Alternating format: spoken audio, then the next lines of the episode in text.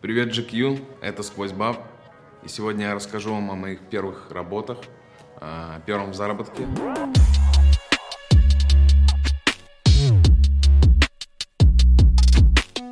Честно говоря, когда я сюда шел, э, я открыл в себе ачивку и вспомнил заблокированное воспоминание, что на самом деле первые деньги я заработал в 6 лет. И тут сразу же во мне открылась коммерческая жилка, и это был мой первый бизнес.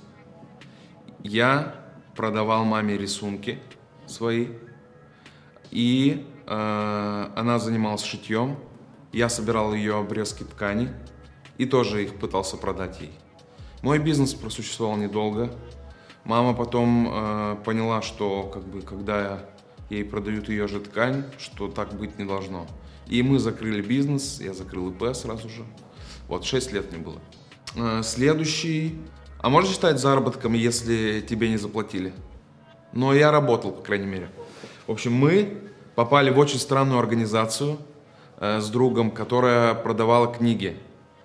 Э, нам дали такую сумку книг, и мы ходили по всему городу, вот два школьника, и пытались их продать. Пытались включить NLP, но, по-моему, у нас особо ничего не покупали тогда.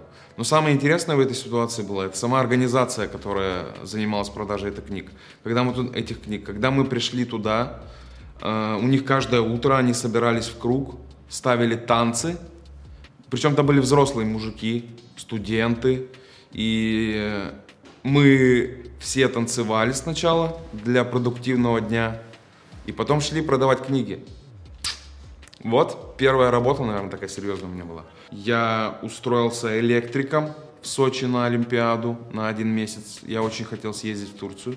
После работы электриком я устроился официантом.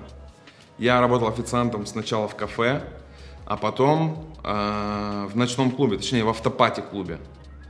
Э, это клуб, куда все приезжают после всех тусовок, когда уже 12 утра, а вы все еще не натусовались, они приезжали к нам в клуб. Мне было, ну, лет, наверное, 19. Я ненавидел клубы. После этой работы я вообще очень сильно ненавижу клубы. Первый мой день на работе, вот просто чтобы вы понимали. Я переживаю, мне дают стол. Я подхожу к столу, там сидит четыре девчонки.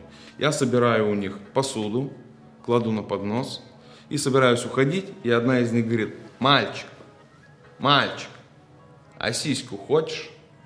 Я что-то так переволновался, вот, все быстренько собрал, собираюсь уходить, а, а потом думаю, а что такого, в принципе? Я возвращаюсь, говорю, давай.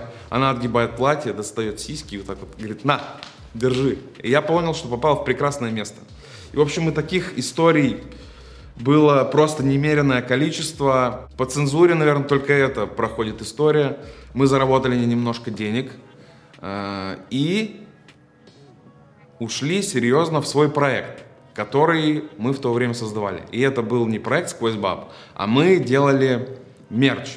Так как я учитель русского литературы, по идее, по идее, я э, с моим товарищем сделали бренд одежды. Фаталист он назывался. Э, и мы сделали его с литературной тематикой. Э, я занимался там дизайном, рисовал принты. Э, мы делали... Чем мы отличались от других? Мы делали такие наборы по «Игре престолов», делали наборы по «Гарри Поттеру», набор там «Кутеж интриг» с фляжками. Ну, в общем, мы старались заморочиться и делали это качественно, как нам на тот момент казалось. Когда мы участвовали в ярмарках от литературного бренда «Фаталист», мы могли участвовать на Красной площади на каких-нибудь книжных э, мероприятиях, и там продавали мерч только мы. И мы могли за 4 дня, э, ну, раз в год заработать там 1500. И это было... Это кружило голову. Угу.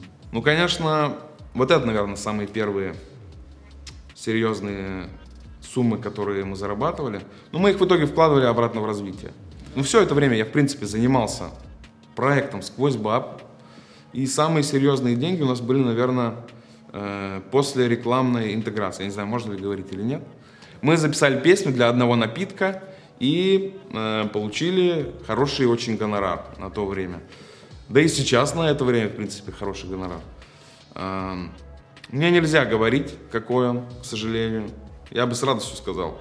Э, самые большие, ну это, наверное, после выхода трека «Ауф». Вот, они вот-вот придут. Буквально со дня на день, с минутки. Ой, вибрация. А, нет, не сейчас. Ну, короче, вот-вот они придут. А, что с ними я сделаю, я не знаю. Наверное, построю филиал GQ рядом с моим домом. А с вами был я, Сквозь Баб. GQ, спасибо, что позвали. Я вас люблю, у вас красиво и уютно, и приятно пахнет.